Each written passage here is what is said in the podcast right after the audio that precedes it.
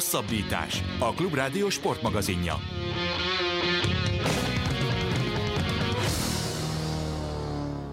Nagyon sok szeretettel köszöntöm a Klub Rádió hallgatóit. Ez a Hosszabbítás hétfői sportműsorunk. A műsorvezető ezúttal Rév Dániel, és ugyanúgy, ahogy múlt héten, most is egy témával, illetve egy személlyel fogunk foglalkozni és beszélgetni. Ő pedig nem más, mint Horváth Tiffany, az egy hónapja A-csoportba jutott jégkorongválogatott játékosa. Szia, Tiffany! Jó estét, üdvözlöm a hallgatókat! Azért hívtalak téged ma estére, mert hogy szeretném a te példádon, meg a te karriereden keresztül egy kicsit bemutatni azt, hogy hogy lett egy olyan országnak A-csoportos női jégkorong csapata, ahol a jégkorong tulajdonképpen 25 évvel ezelőtt csak férfi sport volt, és az első női válogatott meccs is alig több mint 20 évvel ezelőtt volt. Te, amikor elkezdtél játszani kisgyerekként, az hogy jött neked, hogy te jégkorongozni kezdesz? Nekünk az Ovingba egyébként ilyen hokis-ovis csoportok voltak, ahol már korcsolyázni vittek minket, és ott az ügyesebbeket kiszedték, ott tök mindegy volt, hogy valaki lány vagy fiú, ott tényleg az volt, hogyha egész jó a karizzal, akkor menjél. Uh-huh. És akkor többen egyébként utána egy általános suliba is mentünk, és hát ugye igazából együtt kezdtünk el hokizni, együtt kezdtük el akkor ezt csinálni.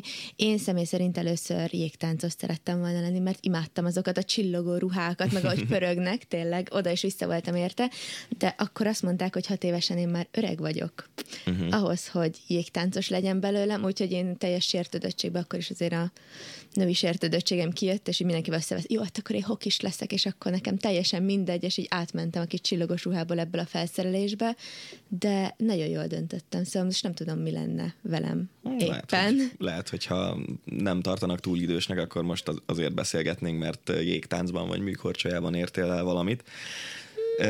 Ez, hogy elkezdtek függetlenül attól, hogy kisfiúk vagy kislányok együtt nevelni gyerek jégkorongosokat, ez mennyire volt koncepció, és mennyire volt akkoriban, 2000-es évek elejéről beszélünk, nektek nehéz ez? Mert ugye akkor még sokkal kevesebb jégpálya volt Magyarországon, és tényleg infrastruktúrális szempontból azért teljesen más volt a helyzet, mint most. Akkor épült az AstraZeneca, akkor még, és akkor oda kerestek, ugye ott a Budapest Társz indult akkor, uh-huh, szerintem azért mi voltunk az egyik legnagyobb korosztály ennek, ami 6 évünkkel egyébként, és oda toboroztak, ugye ez mindig ilyen toborzás szinten működik, ugye most is ez vannak, csak már hát ugye a kluboknak nem kell annyira harcolni a gyerekekért, mert már van egy olyan hírneve ennek a sportnak, ami miatt ugye jönnek, de hát akkor még ez nagyon nagy infrastruktúrát igényelt, hogy most akkor kiket, honnan, hogyan hívjanak be, és hát gyerekként még csak élvezett, szóval tényleg azért az első 3 évünk az arról szólt, hogy akkor csak élvezed, játszol, hogyha megszereted, hogyha nem, bár ezzel nekem voltak olyan edzőim, akik tényleg ez a kihívás volt, hogy ott túléled-e vagy nem, szóval az ilyen selejt, ez ilyen rosta volt. És azok közül, akikkel akkor elkezdtél játszani, vannak olyanok, akik a mai napig jégkorongoznak, vagy te maradtál mondjuk az iskoládból? Lányok vannak, ugye, akikkel együtt kezdtünk el hokizni, ugye én Gasparics Fannival is együtt kezdtem el hokizni, Molnár Mónival is, ő most igaz, hogy már nincsen benne a válogatottban, de ugyanúgy egyébként edz és játszik bajnokságban is, úgyhogy fiúk közül egyébként kevesebben maradtak ott. Az az igazság, hogy amikor kicsinek ugye még valaki nagyon szereti, az nem azt jelenti egyébként, hogy tényleg 18-19 évet erről ebbe tud áldozni az életébe, szóval itt van, akinek ugye utána a tanulás lesz a fontosabb, hogyha nem kap mondjuk egy olyan szerződést, ami miatt ő tényleg mindent háttérbe szorít emiatt, úgyhogy ezért tényleg többen voltunk, akik így még tovább vittük ezeket, de hát így nem is morzsolódtunk. Mikor láttad először azt, hogy ebből úgymond karrier lehet? Amennyire Magyarországon profi lehet egy női játékos, egy ilyen profi karrier lehet ebből? Hát annyira lányként még nem profi karrieren gondolkodsz. Szóval ez a különbség egyébként nagyrészt, mivel lányként te tényleg szinte csak azért csinálod, mert imádod ezt a sportot. Uh-huh. És így akkor még nem is nagyon látod ebből ugye a fejlődési, vagy hát nem is fejlődési, inkább azt mondom, megélhetési lehetőséget, mert ameddig tényleg férfi tudja, hogy mondjuk ő ebből 30-40 éves koráig ugye akár el is tudja tartani a családját, addig neked nőként tudod, hogy azért el kell menni iskolába, egyetemet kell végezni, egy másik szakmát is ki kell tanulni mellette, hiszen nincsenek olyan egetverő fizetések, koncertezések ebben a női jégkorongban, még remélem majd egyszer ugye lesznek, hogy te tényleg csak ezen tudja lenni, úgyhogy ez tényleg szerintem az a legfontosabb, hogy mi ezt tiszta szívünkből imádjuk ezt a sportot csinálni, de igen, ez nagyon szépen hangzik, de szerintem ennek tényleg az a lényege, hogy ha valamit ennyi ideig csinálsz, akkor azt nagyon-nagyon kell szeretned. Mikor játszottad te az első olyan meccsedet, mondjuk egy utánpótlás válogatott meccset, ahol már látszott, hogy te a korosztályodból a legjobbak közé tartozol? Emlékszel erre? Nem, de ez nem is így van. Egyébként ez annyira nem így van, mivel ugye, ha csapatban játszol, akkor mindenkinek vannak jobb, meg rosszabb napjai is. Uh-huh. Nagyon nagy szerencsénk van egyébként, hogy ez a generáció így egymáshoz nőtt, és így tényleg egy rendkívül jó csapat alakult ki belőlünk, de szerintem egyébként még lesz majd olyan korosztály, ami meg fogja ütni, sőt, akár még túl is szárnyalni. Remélem túl fogja szárnyalni ennél, mert ezt olimpiára is szeretnénk kijutni. Mondjuk ez a mi terveinkben is benne van, szóval még nem vagyunk olyan öregek. Igen, majd az adás vége felé beszélgetünk a jövőről. Nem volt egy ilyen pillanat, amikor nőttél föl, és láttad, hogy fú, hát én lehet, hogy válogatott leszek, és fú, itt ebben a korosztályban igenis van potenciál, ezt érdemes csinálni? Hát ez azért egy kicsit speciálisabban alakult ki, mert azért a 20+2 fős csapatot a legelső válogatottra nekünk tényleg 20+2 főből kellett megalkotni, szóval ott nem volt. Összesen ennyien voltunk. Igen, összesen ennyien voltunk, szóval nem kellett azon aggódni, hogy kiesik ki, mert így a végén sziasztok, köszönjük, mindenkiben van a csapatban, és akkor így még, de jó, oké, rendben, már aggódtunk, hogy a 20+2 nem, de hát az az első világbajnokság, az még csak kvalifikáció volt, amit Asiago-ban, Olaszországban játszottunk, és ott, amikor mi kis szedett-vedett válogatottunkat nézte, és úgy néztünk ki tényleg, mint egy csapat ilyen utcaszélről szalasztott kisgyerek, akik itt jöttek, és még énekelgettünk, nem volt olyan nagyon profi felfogásunk tényleg, és ott végigvertünk mindenkit, hát mindenki csak pislogott, hogy hát ezt nem hiszik el, de otthon is felhívtak minket. Mi történt? Hát milyenek az ellenfelek? Már nem tudjuk, ezek szerint mi vagyunk jók, mert hogy itt mindenki nagyon szeret minket, és mindenki nagyon éljen ez a meccsek után, úgyhogy az a kvalifikáció, és utána egyébként a világbajnokság is nagyon jó volt, amikor nagyon jó egyébként ez az érzés, amikor lenéznek, és akkor így oda megyünk, és megmutatjuk, és utána ez a nézés, ahogy néznek rád, hogy hát igen, most így félreismertünk titeket, na az felbecsülhetetlen. Uh-huh. Ez mikor volt ez az asiagói torna? 2012-ben, azt hiszem. Uh-huh. És akkor ez a... Nagyon rossz vagyok a dátumokban egyébként. Az a baj, már igen, arra sem emlékszem, hogy mi volt egy éve. Ez a 2012-es torna volt a kvalifikáció a Trombsöi VB-re, ahol sikerült feljutnotok az U18-as korosztályban?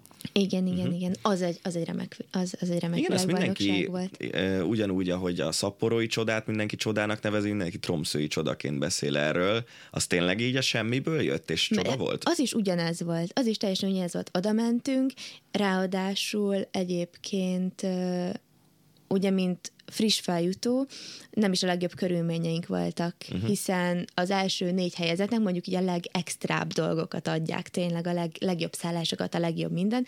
Hát ugye maradék 2 az meg így, tök jó, hogy el van szó. Szóval nem azt mondom, hogy diákszálláson voltunk, de azért nem voltak a legprofibbak, és amikor így mentünk, és tényleg végig nyomtuk, és utána megnyertük az egészet, akkor az tényleg nekem még mindig most hiába itt van ugye az átcsoportos, ami rettentő volt, ez pont ugyanamellé sorolom. Azok a játékosok, akik abban a csapatban is benne voltak, meg most is ugye ez a 96-os generáció nagyjából, ők közülük ki az, aki annyira kicsi? Mindenki annyira kicsiként elkezdett játszani, mint te, vagy voltak olyanok, akik mondjuk a férfi válogatott egyre nagyobb sikerei miatt kezdtek el játszani kicsit később? Nem, nagyrészt egyébként elkezdtünk így egyszerre hokizni, hiába ugye nem egy klubcsapatban, de hát azért találkoztunk, hogy akkor még ilyen pici tornák vannak, amik tényleg szinte arról szólnak, hogy legyél fönt a jégen, játszál, és utána mész le, és eszed a nutellás kenyeret, és a májkrémes kenyeret, és akkor barátkozol a többiekkel, ennek tényleg azok voltak a lényegei, viszont hát mi akkor találtunk így egymást, és akkor alakultak ki barátságok, és nem barátságok, ami mostanra már barátságok, azért így egy női csapatban ezek is játszanak. Azt szerintem minden hallgató, aki hallott már női csapatok lelki világáról, mert csapaton belüli kémiáról, azt tudja, hogy azért 20-22 nőt, ha összeresztesz, ott nem fog mindenki szeretni egymást szerintem. De egyébként ez azt gondolom, hogy nem is nemi kérdés annyira, ez férfiaknál is nyilván megvan, hogy van, akivel jobban van az ember, van, akivel meg nem. Hát nyilván egyébként most lehet, hogy a nők ezt egy kicsit jobban kimutatják a külvilág felé is, bár egyébként a jégpályán nem, szóval hiába van valaki, akivel összevesztel, ezért a pályán ugyanúgy meghalnál érte, és mint a maradék 20 emberért. Uh-huh. Az, hogy a női hokiban kicsit más ugye a játék, mert a test-test elleni ütközéseket hát tiltják ugyan, de mondjuk azért láttuk a TVB-teken is, meg mondjuk tavaly az olimpián, hogy bizonyos körülmények között azért engedik a test-test elleni játékot, hogy egy ennyire durva sporthoz a ti testalkatotok, az mennyire alkalmas egyáltalán arra, hogy bírja ezt a rengeteg ütközést, meg ütődést, meg elcsúszást, meg minden ilyet.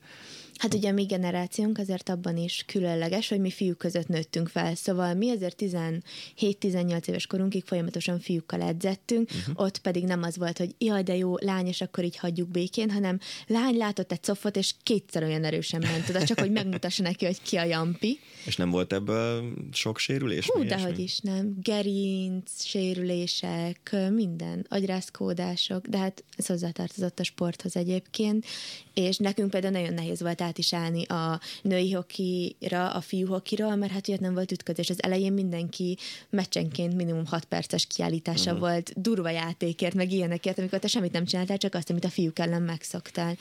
És most ez már így azért is nehéz, mert hiába ugye tiltják, de nincs meg egy határvonal annak, hogy ez számít durva testjátéknak, ez meg nem, szóval szerintem ez sokkal kiszámíthatatlanabb a nőknél, mert nem tudod éppen, hogy egyik bíró hogy fogja ítélni az egészet, szóval így nekimész, az egyik meccsen még így jól megtolod, vagy nem tudom én, hogy mondjam, és akkor még így minden, jó, oké, persze, ez menjen tovább a játék, a következő meccsen meg kiraknak érte, és akkor csak így nézve, hogy igazából ugyanazt csináltad, csak hát így a határvonalak mindenkinél mások. Persze.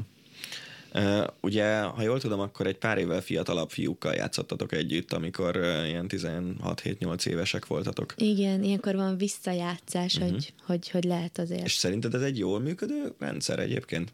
Nekünk jól működött. Nekünk egyébként az egyik sikerünk kulcsa szerintem ez volt, hogy tényleg nagyon szilárd alapokon volt az egész hoki karrierünk így a fiúkkal játszás. A fiúk szerintem annyira nem élvezték, hiszen azért bennük volt aki vadászott, de azért a többsége így próbált figyelni, de hát így mindenki, hát most itt van egy lány, és akkor neki nem lehet úgy neki menni, és akkor rá külön kell figyelni, és akkor így a játék.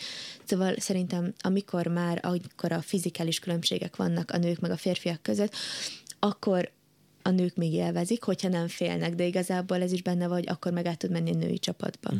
És ilyen kamasz lelki szempontból az, hogy mondjuk fiú csapattársaid vannak, az nem volt furcsa nektek? Hát mi nagy részt egyébként a fiúkkal öltöztünk olyan 17 éves korunkig, szóval, de hát velük nőttünk fel, szóval igazából tényleg annyi volt, hogy megtanultunk a törölköz alatt átöltözni, egy pillanat alatt normális ruhából edzéscuccba, úgyhogy ez nem, de hát szerintem nagyon sok mindenkinek ugye sokkal több fiú barátja is volt, sokkal jobban megértetted a fiúkat, sokkal kevésbé szeretted akkor a lányokat, mert hát hiába egy csapatban voltunk 20-an, de azért ennek a nagy része fiú volt, szóval lehet volt egy-két barátnő, de hát hogyha ő nem volt ott, a fiúk voltak ott. Azért is kérdezgetem ezt, mert egyébként ami majd legyen ez az első kérdés ebben a témában. Neked mennyire jön be az, hogy az átlagos magyar médiumok leginkább úgy tálalták ezt a világbajnokságot, legalábbis ami nekem lejött, hogy a szupercsinos hokislányok följuthatnak az alcsoportba. Tehát nem annyira a játéktudás, hanem inkább az, hogy szépek vagytok, ez volt legalábbis a bulvár médiában mindenképpen az első számú dolog. Ez neked, mint jégkorongozó, mennyire tetszik, vagy mennyire nem tetszik? Hát igazából valamit kellett hozzárakni, szóval így az ütős csajok, szóval ez volt ugye először a szlogenünk, az ütős csajok, azért ez is egy elég frappáns dolog volt szerintem így. Igen, az ütős csajok az ugye egyrészt utal magára a játékra, és magára meg arra is, hogy akkor milyen ütősek vagyunk, és milyen jó. Hát ezt amikor így olvasgattuk, először ez ugye a nőknek a kis magabiztosságát is simogatja. Jaj, de jó, jaj. Uh-huh. De nekem személy szerint egyébként nem volt vele úgy problémám, hiszen aki benne van ebbe a sportba, és aki végignézte a mérkőzéseket, az pontosan jól tudja, hogy nem úgy lőttük a gólokat, hogy így megrebegtettük a szempillánkat, és megkezdtük, hogy Léci, menj be a kapuba, köszi! Szóval semmi köze nem volt ez, hanem oda tényleg oda kellett állni tökösen. Uh-huh. Nagyon érdekes volt számomra, amikor próbáltam kicsit utánad járni, úgymond az interneten, hogy beütöd a Google-ba azt, hogy Horváth Tiffany, és az első 3 cikk az ilyesmi volt, hogy a VB előtt ugye Lokál, Blik, tehát tényleg a bulvár média foglalkozott veletek, és leginkább ez a női vonal, és hát az a tapasztalatom ebből a szempontból így a nemzetközi sportban, hogy vannak olyan nők, akik kifejezetten imádják, hogyha őket a szépségükért is szeretik, és közben a sportteljesítményükért is, viszont vannak olyanok, akik meg ezen teljesen ki vannak akadva. Akkor ezek szerint nálatok ez nem igazán okozott problémát. Hát nyilván egyébként a sajtó is próbál valamire asszociálni, szóval nem tudják azt bevágni, hogy milyen szép gólokat lőttünk éppen akkor, hanem valamivel gondolom próbálják felhívni a figyelmet. Most nyilván egyébként ez nekünk bókoló, hogy akkor így mondják, hogy akkor milyen csinosak, de hát igazából magánéletben bárki bárhogy kinézhet, az a pályán nem látszik annyira nem számít, és annyira nem is látszik, hogy teljesen mindegy. Most én azt mondom, hogy valamiért eljönnek a szurkolók, eljönnek tényleg valaki mondjuk azért, mert azt hiszi, hogy jaj, de szépek, és akkor így, nem tudom én most ő ezt szeretné, de amikor ott van, akkor már úgyse azt látja, és úgyse azt nézi, és utána nagyon sok olyan tapasztalat van, hogy akik így benne is maradtak ebben a sportban, ők nem azért jöttek, mert így olvasták, hogy jaj, a csini csajok ott vannak, bár egyébként szerintem azért ez mindenkinek a saját álláspontja, hogy ki számít csininek, és persze, ki nem számít csininek, viszont benne maradtak ebbe a sportban, és nem azért már, hogy akkor utána felmentünk izzadtan, és mink nélkül, és büdösen, és most így mondom, de ők tényleg azért maradtak ott, amit a pályán csináltunk, és hát ameddig meg a másik oldalával is a magánéleti résszel a külvilág fele mutatott dologgal is szeretne foglalkozni a sajtó, addig szerintem az itt teljesen rendben van. Beszéljünk egy kicsit a világbajnoki felkészülésről, mert hogy ugye nagyjából 4 héttel a világbajnokság előtt történt egy edzőváltás. Már viszonylag korán oda került a válogatott mellé Pat Cortina a felkészülésben, aki ugye a férfi válogatottnak volt nagyon sokáig az edzője, és hozzá kötődik a szapporói világbajnokság, ahol a férfi válogatott először följutott a legjobbak közé. És aztán ugye 4 héttel a VB előtt történt az edzőváltás, hogy az előző szövetségi kapitányt kitették tulajdonképpen, és Pat Cortina vett át teljes mértékben az irányítást. A között az edzésmunka között, amit egyedül a régi edző végzett el veletek, amikor ketten voltak ott, és amikor már csak Cortina, te hogy írnád le a különbséget?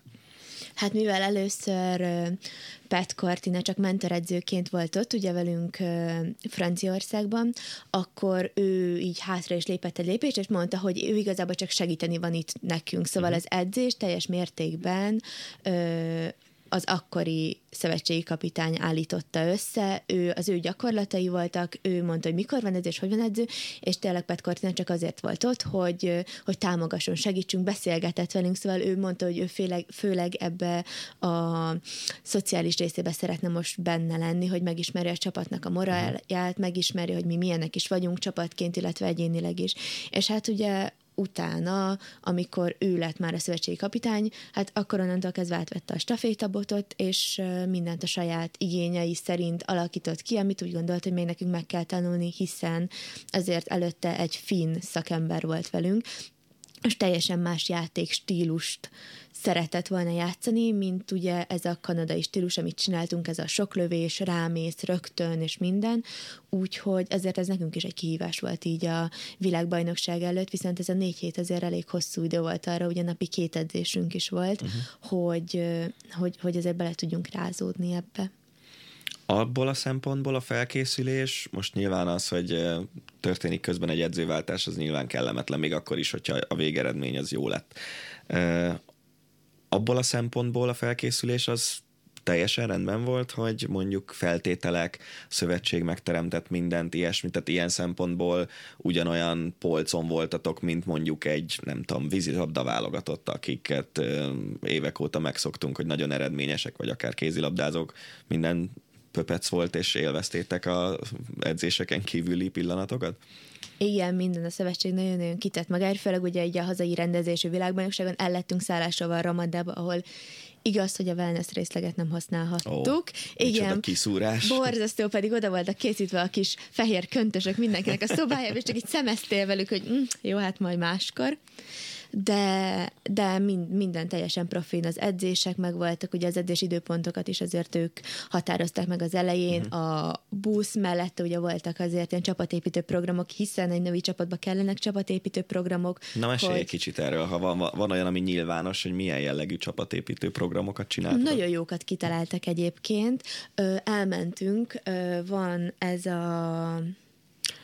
és nem a Trambulillen, de olyasmi volt, ez ugrálós, és minden ott, hát egyébként tönkre is tettünk egy játékot, most remélem senki nem hallgatja, akinek ehhez van bármilyen fajta köze, de igen, szóval ott volt egy ilyen nap, amikor egy ilyen felnőtt játszóházba voltunk, és tényleg mindenki visszament 12 évesbe, és semmi nem számított.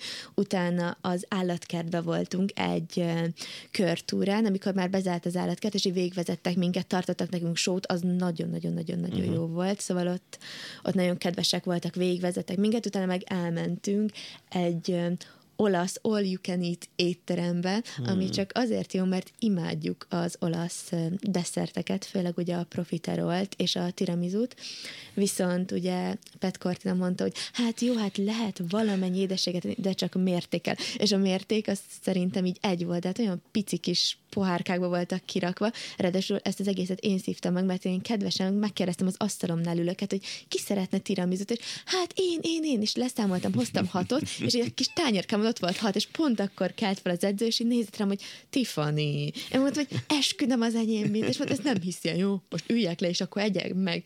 És utána nem tudtam többért menni, mert azt hitte, hogy hogy azok. De várj, megetette veled a 6 tiramiszút? Nem, csak mondta, hogy jó, hát akkor most szemet huny fölötte, üljek le, egyen meg, de hát utána meg nem tudtam több körért menni, vagy azt hitte, hogy...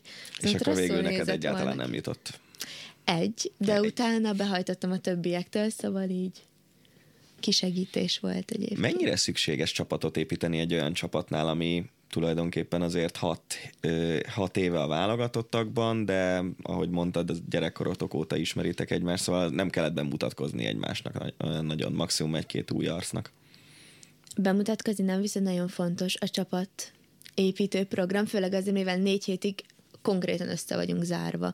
Úgyhogy ott azért kellenek azok a pillanatok, amikor ne üljétek meg egymást. Szóval itt tényleg ott vagy, hogy oké, így is úgyis egyébként fiúcsapatban is, hogyha ennyi ideig össze vannak zárva, vannak konfliktusok, persze, mert egyszerű, hogyha csak velük vagy minden áldott nap, minden percben, ugye az edzések, akkor még a szállóba is, a programok, egyébként társasjátékoztunk, és találtam egy tök jó társasjátékot. Igen, akkor szükség van ilyen kimozdulásokra, amikor együtt vagy a csapattal, viszont nem úgy kell együtt lenned, hogy így tényleg akkor be van osztva a program szerint, hogy neked mikor, hol kell lenni, hanem csak így elengeded magadat, és tényleg olyan vagy, mint egy ilyen baráti társaság csak. Szóval ez nagyon fontos egyébként, ami talán tavalyi VB-n nem volt ilyen nagyobb csapatépítő programunk, és akkor is egyébként így hiányoltuk, de hát akkor csinálunk magunknak. Nyilván van egy nagyobb szoba, aki ilyen szerencsésebb, és olyat kap, akkor mindenki oda összegyűlik, csak ez akkor kellemetlen, hogyha tiéd a nagy szobam, akkor nem tudod őket kirakni onnan. Igen, amikor találkoztunk itt az adás előtt Tiffanyval, akkor azt mondta, ez olyan 8 óra 35 körül volt, hogy ő ilyenkor már a szezonban aludni szokott, úgyhogy igen, ezt megértem. Visszatérve a sportszakmához, a felkészülés az ugyanott zajlott a Káposztásmegyeri csarnokban, mint ahol maga a VB is? Volt először 2 hét minikempünk, az ilyen bejárós volt, az a Tüske csarnokban volt még, és utána átköltöztünk 3 hétre a Ramadába, és akkor onnan mentünk minden nap a jégcentrumba. De ez így jó, mert nem kell költöztetni hokistáskákat, azért a szállóból is kibeköltözni, főleg az első nap már úgy néz ki a szoba, mint hogyha bomba robbant volna, szóval az összes csilláról lóg valami ruha, amit éppen hoztál már, hogy az oda nagyon szükség van egyébként 3 fürdőruhára, úgyhogy nem használhatjuk a spát, csak megmutatni mindenkinek, hogy egyébként ilyen is lenne, ha használhatnánk. De jó volt egyébként, meg az nagyon jó az a csarnok. Azt, én például ott nőttem föl, szóval nekem ez külön ilyen, az összes kis rejtett utat ismerem. Nem akarok felvágni, de igen. Jó, hát persze, aki végig egész karrierjét szinte egy csarnokban tölti, az nyilván ismeri a járást. Térjünk rá a világbajnokságra. Két elég szoros és nehéz meccsel kezdtetek. Az egyiket ugye sikerült, hát tulajdonképpen az utolsó pillanatokban megnyerni, a másikat viszont elvesztettétek hosszabbításban, és aztán a harmadik mérkőzésen 2-0-ra vezetett az ellenfél az első harmad után. És eddig úgy tűnt nagyjából, mint amire mondjuk számítani lehetett, hogy fú, hát itt tényleg kb. Kiegyenlített a mezőny, majd, hogy nem ugyanaz a helyzet, mint a férfi világbajnokságon, hogy azért nagyjából ebben az osztályban, ami az A csoport alatti osztály, azonos szintű csapatok játszanak, talán 1-2 kilóg lefelé vagy fölfelé, de azért kiegyenlített a mezőny. És hogy ha össze is jön a feljutás, akkor azért az egy ilyen szenvedős történet lesz. Ehhez képest a harmadik meccs második harmadától kezdve parádéztatok. A dánoknak ütöttetek 6 gólt, az olaszoknak 9-et, jól emlékszem? 9-et, igen. És az utolsó meccsre már nem is emlékszem, mert az már ugye feljutás után játszottatok, de ott is nyertetek. 2-1. Köszönöm. Szóval onnantól kezdve, hogy a dánok elleni meccset sikerült megfordítani, onnantól kezdve parádézott a csapat. Ennek volt valami mentális oka, vagy valami különleges öltözői utasítás Pat Cortinától, vagy egész egyszerűen ott állt össze a dolog? Szerintem ott állt össze ez az egész. Nagyon fontos volt, hogy a legelső meccset megnyerjük a norvégok ellen. Ellenük egyébként mindig ilyen nagyon szoros meccseket játszunk. Most így a szlovák mérkőzésről elég annyit mondani, hogy volt, elmúlt. Igen, nem utána. A legboldogabb emlék a VB-ről nyilván. Nem, sajnos, de ilyen meccs is van. Kellett egyébként a büntetők is jók, ezért gyakoroltuk edzésen is a büntetőket, úgyhogy legalább itt tudtunk villogni is vele vár, amennyit tudtunk. De onnantól kezdve egyébként tényleg a dán mérkőzés volt az, ahol így szerintem mindenkiben realizálódott az, hogy onnantól kezdve az összes mérkőzés már a világbajnokság döntője, hiszen bárkitől elveszítesz 3 pontot, ez azt jelenteti, hogy nem jut föl. Szóval onnantól tényleg mindenki kezdte ebbe a felkészülési állapotba kezdeni is a mérkőzéseket, úgyhogy jól sikerültek, főleg a kezdésnél, ugye nálunk általában a kezdésnél vannak problémák, mert a meccs elején még mindenki így egy kicsit így össze-vissza van fejileg, főleg ugye így, hogy most ennyi szurkoló is kim volt, úgyhogy egy kicsit nagyon-nagyon támogatók voltak, és nagyon-nagyon jó volt, de hát azért kicsit bele kellett rázódni a mérkőzésbe, viszont onnantól kezdve tényleg mindenki, meg olyan jó kis beszédeket tartottunk egymásnak az öltözőben, hogy azért egymást is próbáltuk spanolni, hiába ugye az edző is nagyon fontos, hogy nagyon jó beszélő legyen, nagyon jó előadásokat tartson erről, viszont azért szerintem a legjobban motiválni a saját csapattársait tudnak téged azzal, hogy akár egy góllal, de akár tényleg csak azzal is, hogy oda megy, hogy ilyen, és azt meg tudjuk csinálni, és ez most így nagyon közhelyesen hangzik, de tényleg van, amikor csak erre van szükséged, csak egy kis lökésre. A játékstílus, amit Cortina hozott, az mennyiben fekszik jobban nektek, ennek a keretnek, mint az előző finn stílus szerinted? Szerintem jobban fekszik nekünk ez, mert alapjában véve egy gyors csapat vagyunk, szóval ezért nekünk a sebességünk az mindig ott volt, hiába az a baj, hogy fizikálisan nem vagyunk ott, ahol a többi csapat, hiszen ott vannak ilyen 1,80 és tényleg 90 kilós lányok is, akik itt csak így beállnak eléd, és hát nem is tudsz velük mit csinálni körülbelül, csak egyébként az gyorsan érdekes, megkerülni.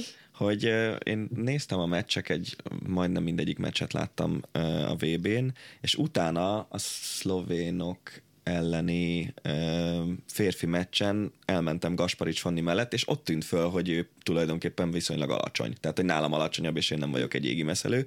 És én tökre azt hittem, hogy azért a női válogatottban is inkább ez a 170-175-180 centi a standard. Hát és tényleg őszintén meglepődtem azon, hogy ő nálam egy fél fejjel alacsonyabb volt. Nem, milyen picik vagyunk. Picik, és egyébként vékonyak is, vagy hát úgy most nem csontkollekciók, hanem ezek a szálkásak vagyunk. Ameddig mások magukra pakolnak több kiló izmot, addig mi tényleg a gyorsaságunkkal tudunk kompenzálni főleg, szóval ezt tudjuk kihasználni, és ugye ez a játékstílusban is ez volt, hogy akkor gyorsan, gyors passzok, mindent a kapura, csak a kipattanóra mész, az, és szerintem ez nekünk egyébként nagyon jól feküdt már így, mondjuk így a sikeres VB után nyilván azt mondom, hogy ez itt tök jól feküdt nekünk, viszont nem volt nehéz ezt a játékstílust hoznunk, hiszen mindenkinek ez volt az ideális. Uh-huh. Te egyébként, hogyha választhatsz, hogy mondjuk egy Kanada-USA női meccset nézzél meg, vagy egy Kanada-USA férfi meccset nézzél meg, akkor melyiket szereted jobban? Mindegyik más. Egyébként szerintem a női jégkorong technikásabb. Főleg azért technikásabb, mert valamivel pótolni kell az ütközéseket. Szóval mindenki mondja, ez egy teljesen más sport, és így, hogy semmi különbség nincsen. Az, hogy a testjátékot nekünk technikával kell pótolnunk, mert az van. Ameddig egy férfi úgy el tudja venni a korongot a másiktól, hogy felütközi, és ott hagyja, és elviszi a korongot, hát addig nekünk meg kell csinálni egy kis cseleket, hogy te el tud venni tőle, úgyhogy mind a kettő egyébként egy más élmény lenne, de hát nyilván a női. Éljen a női hoki!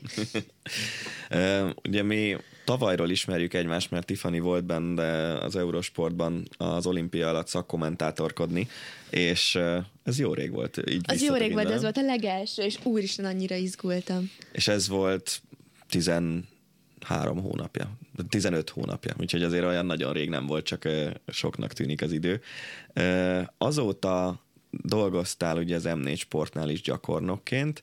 Ez a médiavilág, ez mennyire vonz téged, akár mint jégkorong szakértő, akár más szempontból? Igazából én sportriporternek készültem, most ugye egyetemezek is, és azt is média és kommunikációt csinálok direkt ezért, hogy majd tudjak szakosodni. Uh-huh. Volt lehetőségem az M4 Sporthoz elhelyezkedni, és ugye ott nekik van egy jégkorongos stábjuk is. Uh-huh. Úgyhogy nagyon nagy szerencsém volt, mert olyan kedvesek voltak, rögtön befogadtak, hú, egy női jégkorongos és minden. És hát nyilván nem ott kezdtem, hogy én most így beállhatok bárkihez, és mikrofont foghatok, sőt, még mindig nem foghattam mikrofont egyébként, de hát ez egy lépcső, és hát ezt meg kell mászni mindenféleképpen. Az vonz téged, hogyha nem tudom hány év múlva, de abba hagyod a játékot, akkor inkább ez a média világ, mint mondjuk ott maradni, akár edzőként, akár bármi másként a női hokiban? Megvan az edzőim is, és edzősködöm is a kisgyerekeknél egyelőre, bár egyébként a papírom szerint U18-ig edzhetek bárkit, úgyhogy igen, komolyan. Hát figyelj. Pont most... Néhány csapattársadat, mármint felnőtt válogatottbeli csapattársadat is edzhetnéd, akkor ennyi erővel. Nyilván milyen vicces lenne odaállnék eléjük, hogy jó, akkor most két gyorskört menjünk, köszi, csajok. Szerintem kinevetnének, de teljesen mindegy. Egyelőre ezt a médiavilágot szeretném mindenféleképpen, mert szeretek a kisgyerekekkel foglalkozni, bár egyébként nagyon látszott az első napom, akkor még a gyerekek is odajöttek hozzám, hogy te új vagy? Én megint mentem, hogy igen, hogy ez nagyon látszik, hogy miből? Ja, hát mert te még olyan lelkes vagy velünk. Én meg így álltam, mondom. És a gyerekek jöttek, hát ez majd el fog múlni, ez el fog múlni. Ilyen tapasztaltak a kisgyerekek, hogy tudják, hogy az edzőiknek a lelkesedése az el fog múlni? Ezért ez nem olyan jó, nem? Ők nem hokisok, ők osztályok, akik jönnek karizni, és nagy részük egyébként nem is szeret annyira karizni, csak hát ugye benne van a tesi úra helyettes csinálják. És hát én olyan kifogásokat hallottam egész évben. Volt, akinek folyamatos hasfájása volt, de én ezt nem tudom elhinni, csak akkor jött rá, amikor elkezdődött az óra, és amint vége volt az órának, rögtön elmúlt. Szóval ez hihetetlen. Ismerjük ezeket a hasfájásokat. Igen. Szóval nagyon komoly, ezért egyébként az edzőség is szerintem egy nagyon hálás szakma, főleg a kisgyerekeknél, bár egyébként, hogy ilyen választatnak, mindenféleképpen hokisokat szeretnék, hiszen ők már azért vannak egyébként ott, mert szeretnék ezt a sportot csinálni, szóval ők már a saját akaratukban vannak ott, nem, mert benne van az órarendjükben, hogy volt... Viszont nekem felmentem egyszer egy kis gyerekedzésre, meg fönn voltam egyébként, álltam edzőként tornákon is kisgyerekeknél, és nekem még annyira furcsa volt egyébként az, hogy én így joystickoltam volna őket, így mondtam volna, ide menjél, oda menjél, nem, passz meg minden, és mindenki, nem csinálhatod ezt, hát egy gyerekeknek, még fel kell fedezniük a saját stílusokat, kreatív, ha ő oda akar állni, akkor még álljon oda, én meg csak így majdnem ilyen vörös fejjel álltam ott, mondom, jó, akkor és mindenkinek egy pozitív, nagyon ügyes volt, nagyon minden, és azért odaszúrtam mindig, de mondjuk, hogyha ott felálltál volna, akkor az lehetséges, hogy a következő cserébe próbáljuk már meg, szívem, köszönöm szépen. Tehát szóval akkor próbáltad nem elvenni a kedvüket, ugyanakkor instruálni is őket. Igen. Szóval ez azért szerintem nehéz így gyerekekkel foglalkozni, bár tényleg egy nagyon hálás dolog. Olyan aranyosak, és annyira ügyesek egyébként. Én azt hittem, hogy azért én kisgyerekként ilyen nagyon bénának láttam kívülről magamat, és most én nézem, mondom, hány éves ez a kisgyerek, aki már így tud kacsázni? Gyerek 7. 7 évesen így tud korcsajázni a gyerek. Hát most lehet, hogy én láttam magamat rosszul, vagy pedig most ilyen hiper-szuper gyerekek vannak, úgyhogy én nem tudom, de azért nálunk is vannak egyébként, a csapatban is vannak többen, akik edzőként szeretnének majd elhelyezkedni. Sőt, már egyébként vannak, akik edzősködnek is, akár 10 éveseknél, van, aki már 12 éveseknél is edzősködik, és tényleg nem mindig a legjobb játékosokból lesznek a legjobb edzők, szóval azért itt hiába valaki nagyon jó játékos, és leteszi ezt az edzői vizsgát, mert nyilván le tudja tenni ezt az edzői vizsgát, viszont oda megy és rájön, hogy mondjuk neki nem ez az élet célja, hogy ott legyen. Szóval szerintem azért mindenféleképpen kell, hogy legyen mindenkinek egy B-terve, ami hogyha ez nem jön be, vagy nem érzi jól magát, mert lehet, hogy imádja a jégkorongot játszani, de edzősködni annyira nem, és azért ez nem éri meg szerintem, hogy valaki élete végig azt csinálja, amit nem szeret annyira. Persze. Meg ez már így a sporttal is szerintem elveszi a kedvét egy idő után, hogyha már megint úgy megy oda, hogy neki ehhez nincsen kedve, és én ezt nem szeretném. Nagyon szeretem egyébként, amikor tanítani lehet a kisgyerekeket, és amikor kis fogékonyak, és hogy figyelnek rá, tényleg, mint minden szavadat isszák, és akkor így megpróbálják utána, ez a kedvenc, amikor megpróbálják utána megcsinálni, és látod, és olyan büszke vagy, hogy hiába nem csináltam még tökéletesen, de hát ezt te tanítottad neki, és ez olyan lehet, mint amikor megtanítasz egy új szót a gyerekednek, hogy igen, ezt is onnan tudja. Úgyhogy ez egy nagyon-nagyon jó dolog, viszont hát majd meglátjuk, hogy mennyien maradunk benne egyébként ebben a világban. És azt tudják ezek az osztályok, akik nálad vannak, hogy te egyébként egy felnőtt válogatott játékos vagy? Néha megkérdezik, hogy múltkor megkérdezik, te is hokizol? Mondtam nekik, hogy hát igen szívem, én is hokizok. Igen, és mióta? És mondom, hogy és már játszottál meccset? Meg ilyeneket kérdezik. Olyan aranyosak, és így múltkor felmentünk, pont nálunk volt még a válogatottas kesztyű, és felmentünk a válogatottas kesztyűkbe, és honnan van ilyen kesztyű? Hát mondom, találtam itt a csarnok előtt, aztán felvettem. És akkor, jaj, és akkor így, de egyébként cukiknél szoktuk egyébként bevinni nekik az érmeket, ugye megmutogatni, hogy így, hogy ezeket kaptuk, és hát ők még így csillogó szemmel nézik, hogy hát akkor ti nagyon jók lehettek, hogyha ti ilyen csillogó érmeket kaptok, szóval így tényleg még fogalmuk sincsen az egészről, úgyhogy... Ez az érem, amit most kaptál, ez a legszebb érem, amit kaptál, és nem a külalakjára, hanem az értékére vagyok kíváncsi. Igen, egyébként ez a legszebb a trombsöi éremmel együtt. Úgyhogy, de nem lehet kirakva nálunk a lakásba. Na hát. Borzasztó, igen. Ebben most lehet, hogy nem megyünk bele, hát ha akkor az életed nem egy ilyen vitatkozással vagy veszekedéssel fog folytatódni, hogyha hazamész. Beszéljünk a jövőről. Jövőre átcsoportos világbajnokság, Kanada, a sportág szentélye. Mennyire várod? Én nagyon-nagyon várom. Még nem is voltam egyébként Kanadában, főleg is egy világbajnokság, ahol tényleg minden gyerek korcsolyával a lábán születik már, úgyhogy nagyon nagy élmény lesz, főleg átcsoportó, nagyon kíváncsiak vagyunk egyébként a körülményekre, az egészre, hogy zajlódik, azért ott nyilván telt ház lesz a mérkőzéseken is, úgyhogy a felkészülésünk is nyilván egy kicsit másabb lesz, mint amilyen idén volt. És hát ezért egy jó nagy utazás áll előttünk, azért még egy évet így meg kéne nyomni, hogy bennmaradhassunk ott. Aztán, hogy ez majd a továbbiakban mire lesz elég, az majd kiderül. Ugye téli olimpia 3 év múlva lesz, és most ugyanúgy 10 csapatos lesz a női torna a téli olimpián, mint a világbajnokságon. Ezzel egyáltalán foglalkoztok? Ezt beszélgettünk itt az adás előtt, hogy azért tényleg nálatok abból a szempontból nem egyszerű az élet, hogy nem tudtok, vagy nagyon kevesen tudnak megélni rendesen a hokiból a női válogatott tagjai közül, tehát sokan még ugye egyetemre jártok, vagy gyerekeket oktattok, vagy ilyesmi, mint ahogy te is, és egyáltalán lehet 3 évre előre tervezni nektek? Lehet, és muszáj is egyébként, mert mindig kell egy célnak kitűzve lennie, bár most ugye bejött ez az A-csoportos világbajnokság, ami a közelebbi cél, de a 3 év múlva téli olimpiára a kvalifikáció az 2 év múlva lesz, úgyhogy azért az is már a közeli jövő. Ebben jövő lesz egy A-csoportos világbajnokság, most ugye a helyezéstől függően dől majd el, ugye, hogy melyik körben kell csatlakoznunk ebbe a kvalifikációhoz, de mindenféleképpen szerintem az lenne azért a sportágunk megkoronázása, már csak kijutni az olimpiára, és ott játszani egy-két jó meccset.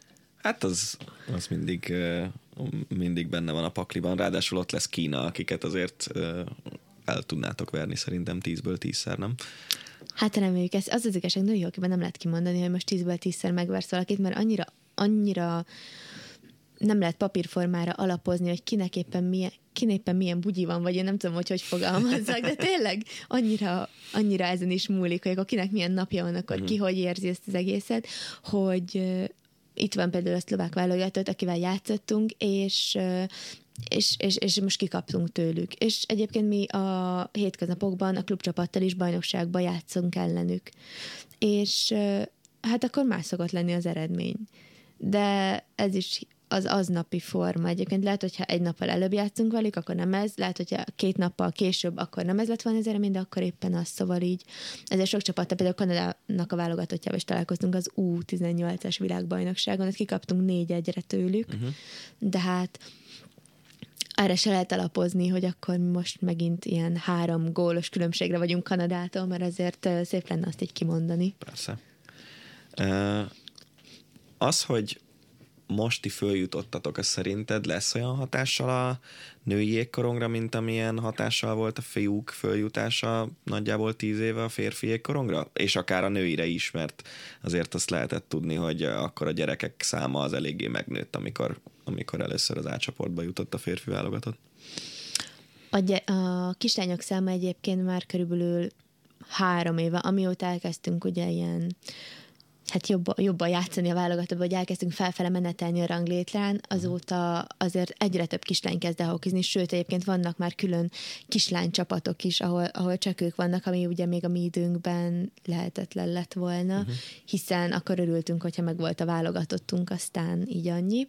Viszont most is odajöttek, hát úgy nagyon aranyosak voltak, vártak minket a meccsek után, és jött, ő itt a kistesóm, és hogy majd ő is fog hokizni, és hát odahozott egy ilyen kisbabát, majd ő is hokizni fog, és kislány, és minden, és ő is ilyen lesz, úgyhogy már most egyébként nagyon sok kislány van, és azért ne feledkezzünk meg a kislányoknak a tesójáról, mert ilyenkor ez mindig úgy van szerintem, hogy az egyik elkezdi, a másik meg utána már így alapból azt szeretné csinálni. Végülis nálunk így volt, hogy nekem 2 húgom van, és mind a 2 jégkorongozik, és ők is utánam kezdték el csinálni, szóval nálunk ez egy családi vállalkozás.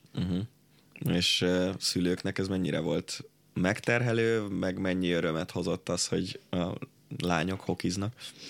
Nagyon szerették a meccseket, tehát ugye azért először volt egy kis konfliktus, hogy miért nem táncolnak, vagy miért nem csinálnak valami nőiesebb sportot, amiben ugye nem folyamatosan azon aggódnak, hogy mikor fog kitörni a kezünk, vagy a lábunk, vagy valamink, ami egyébként teljesen nonsens, mivel védőfelszerelés van rajtunk, most nyilván mindenkinek voltak sérülései, de hát ez a sporttal vele jár. Viszont nagyon élvezték, és mi például játszottunk egy csapatban is mind a 3-an, mondjuk ott voltak kisebb katasztrófák, mert ugye az egyik húgom kapus, szóval én nem vagyok egy nagy blokkoló, ezt így tudni kell, hogy így eltalál engem a korong, akkor nagyon nagy üdvrivalgás van már a cserepadról, és hogy ez az, és majdnem olyan ováció, mint hogyha gólt lőttem volna, de hát amikor a húgom benn van a kapuba, akkor inkább meghalnék a korongért, de nehogy eljusson hozzá, mert minden, szóval így nekünk ez így jó. És szerintem a szüleink is élvezték mindenféleképpen, hogy anyukám járt a meccsekre. És azt látod egyébként, hogy mióta a te gyerekkorodhoz képest most volt abból a szempontból fejlődés a hokiban, hogy most már sokkal könnyebb dolga van egy gyereknek elkezdeni jégkorongozni és benne ragadni a rendszerben, mint amikor ti elkezdtétek, mert ugye sokkal szélesebb lett az egész tömegbázisa a játéknak. Sokkal több lehetőségük van, sokkal több csapatba tudnak menni, és sokkal nagyobb támogatásokat is kapnak a mostani gyerekek. Talán egyébként a kislányoknak abból a szempontból nehezebb a mostani, amit ugye én az elején mondtam, hogy mi ugye fiúkkal tudtunk játszani. Viszont most már annyi kislány van, hogy már próbálják ugye őket egybegyűjteni, már most. És 9-10 évesen még nincsen különbség kislány és kisfiú között. Viszont mivel ugye csomó kislány van, ezért őket már próbálják így külön kezelni.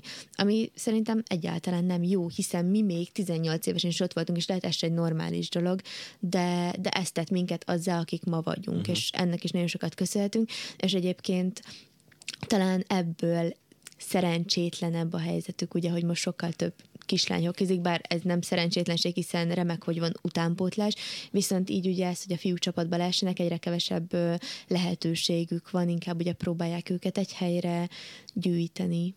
Ez egyébként a többi országban is hasonló volt? Tehát mondjuk azok a riválisok, akikkel játszotok, ők fiúhokiban nőttek föl inkább, vagy lányhokiban? Nem, ők nagyrészt lányhokiban nőttek föl. Ők azért elég gyorsan elkezdtek. Ugye én is voltam egy évet kint Svájcban, és ott a svájci csapatban is nagyrészt mindenki lányokkal kezdte, és akkor lányokkal ment tovább. Meg is lepődtek, amikor mi mondtuk, hogy fiúk között, és hát így csak hüledeztek, hogy úristen, te jó ég, ti fiúk között. De hát ez ugye nekünk akkor teljesen normális volt, nem is értettük, hogy miért mondják ezeket. És hát mondom, talán ebből voltunk egy kicsit. Ez a hátránya volt, ez az elején még az ütközésbe kellett finomítani. Ha lenne olyan lehetőséged, hogy megkeresne mondjuk egy finn, vagy orosz, vagy tengeren túli csapat, hogy gyere játsszál nálunk, akkor arra mit mondanál? Most ebben a pillanatban? Nem fogok eléd rakni egy szerződést, hogy tessék, itt van pedig a kanadai csapat ajánlata, de gondolom azért megfordult a fejedben az, hogy elmenni és olyan hoki kultúrában tölteni egy pár évet, ami azért a magyar előtt jár. Nagyon...